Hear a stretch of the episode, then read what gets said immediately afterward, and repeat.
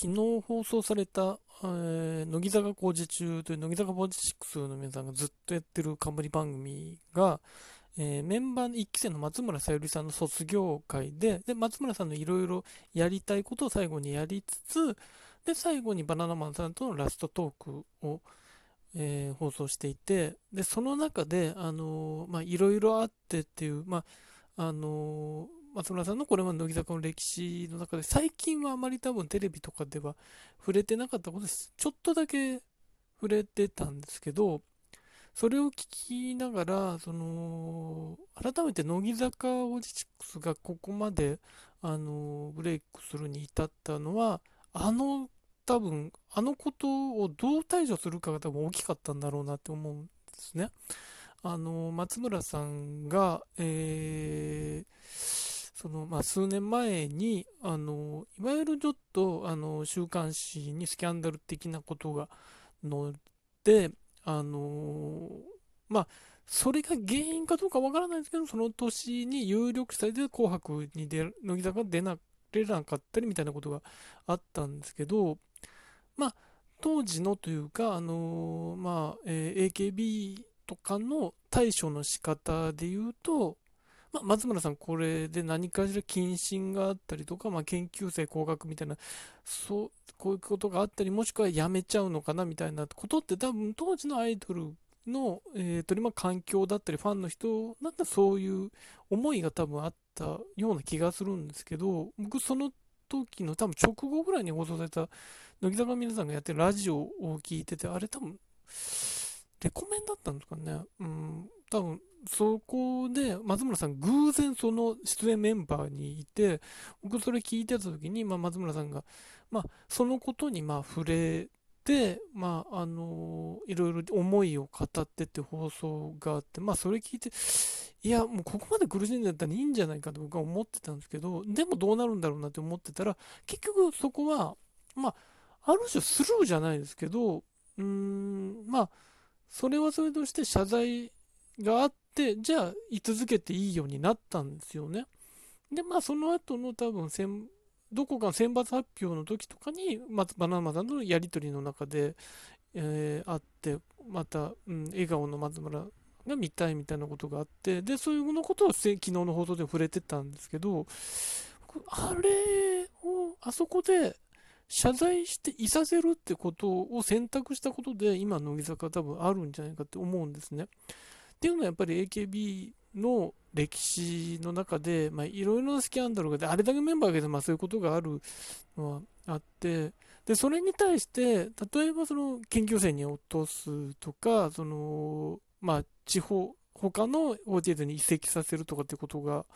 あったりとか、またあの、峯岸さんのセンセーショナルなことがあったりとかっていうので、むしろあれで、その、結果的に AKB に興味のない人にもそういうものを可視化させたと思うんですね。まそれによって、それも含めて国民的になったっていう見方もあるかもしれないですけど、結果的にそのスキャンダルの色がついてしまったっていうことも否めなくて、だから AKB のメンバーがバラエティとかに出るときにそういういじりをされてしまったり、そういう色がないメンバーもそういういじりをされてしまったり、とか、峯岸さんは未だにあれをベースとしてトークしなきゃいけないとかっていうことがあって、なんとなくそれで、あのー、それが後々になって今のメンバーにも影響してる気がするので、AKB ってああいうところでしょって思ってる人もいる節があるわけで、うーん、じゃあ乃木坂にそういうことが、スキャンダル的なことがなかったかといえば、まあ、松村さん以降もやっぱり週刊誌狙われる立場になってくるわけです。国民的なグループになってくる。そういうことで、いくつかは出るんですけど、そこに対して、まあ、言ったらスルーしたわけですね。その、じゃあ、じゃあ謹慎させますとかってことはなかったわけですね。それによって何が起こるかっていうと、世間に知られないまま行くわけですよ。あの、まあ、ファンの人はそれを目ざとく見てるファンもいるし、それに対して何もしないのかって多分怒ってた、その過激派みたいなファンもいたと思うんですけど、でもそれをスルーすることによって、結果的に世間は知らないまま動くわけですよ。で、ワイドショーで、そのセンセーショナルのむしろセンセーショナルの処理によって峯岸さんとか取り上げられたわけじゃないですか、いろんな。ところで、そういうことで議論が起こったりしてしまうことによって、あれが残るわけじゃないですか。結果的にあの時、峯岸さん何をしたかってほとんど覚えてないと思うんですよ。世間の人。でもそれが焼き付いて、で、AKB のイメージがああいうものになったっていうことを考えると、あのだから結果的に乃木坂のことは知らないと思うんですよね。何があったかとか、最近のこととかも多分知らないと思うんです。知らないまま過ぎてて、活動をそのまま続けてる。謝罪をして、で、それで、じゃあいいじゃんってなってるっていうのは、むしろいいことであって、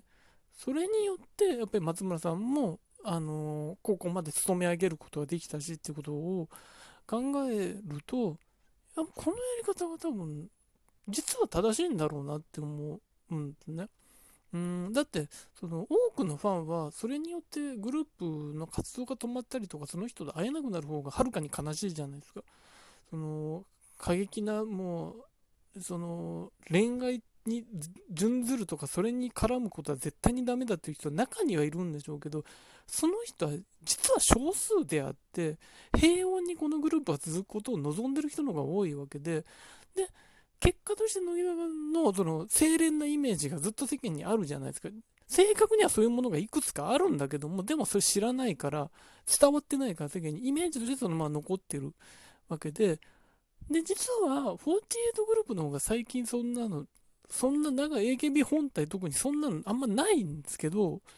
でもそのイメージがずっと残ってるじゃないですか。そういうことなんだろうなって思って、だから、あそこで松村さんに対して何もしないっていうことを選択したまあ、内々で処理したっていうことで、その後の乃木坂に変なイメージがつかないで、その、ここまで来てるってことは多分あって、だから、その、戦略として正しかったんだなっていうのは、すごく思いますね。多分他の、あのー、なんだろう、欅、まあ今の桜坂とか、あの日向坂とかにも、割とそれが受け継がれてる気がして、まあ自分、自ら身を引いたっていう人もいますけど、まあそうじゃない場合は、世間にはそれも伝わってなかったりとかするので、世間に伝えない方が、むしろメリットがある。実はメンバーだけじゃなく自分たちの都合だけじゃなくファンにもメリットがあるってことが多分分かったんだろうなっていう思って、あそこで多分松村さん辞めてたら多分その後もだいぶ変わってたと思う。そういうグループなんだって多分なってただろうし、ってことを考えると。で、それで思うのが、その、そんなに世間的に知られてなかったり、もう全然まだ若いアイドルグループとかでそういう何か起きた時に、あの、別に報じられたわけじゃなく何か内々であった時にわざわざそれをツイッターで伝えてこういうことで契約解除しましたとか禁止させましたってわざわざツイッターで発表する人たちいるんですけどあれ何のプラスにもならないと思うんですよ。ああいうツイートってすごい拡散されてくるんですけどえだえあんまり知ら僕でも知らないような人たちとかが面白半分で多分そういう変なスキャンダルありましたよが好きな人たちによって拡散されるわけです。ですよ。そのことによってそのグループのことを知られてしまうっていうのは何のプラスにもならなくて、多分それに対してスルーした場合に怒る人は多分その本当に少数のファンであって大きなことを考えると何の意味もないと発表その少ないその怒る人たちのためにそれをやることと、えー、今後のことを考えてそういうものをスルーして前に進むじゃあ謝罪したもう分かった。じゃあこれから頑張ろうにする方がはるかに、えー、メリットがあるわけでそういうことで、あのブレイクのチャンスを逃したグループとかも実は少なくないので本当になんだろうなこの松村さんの、えー、勤め上げたっていうこの事実を見て改めてそのアイドル何かあった場合に、まあ、その何かあることを問題とするかどうか是非っていうのも1個あるんですけどそれだけじゃなくてあの謝りゃいいじゃんっていうことにした方がむしろみんな幸せだってことにあの気づいた方がいいんじゃないかなっていうのが昨日の「いざこじを見ていて改めて思いました。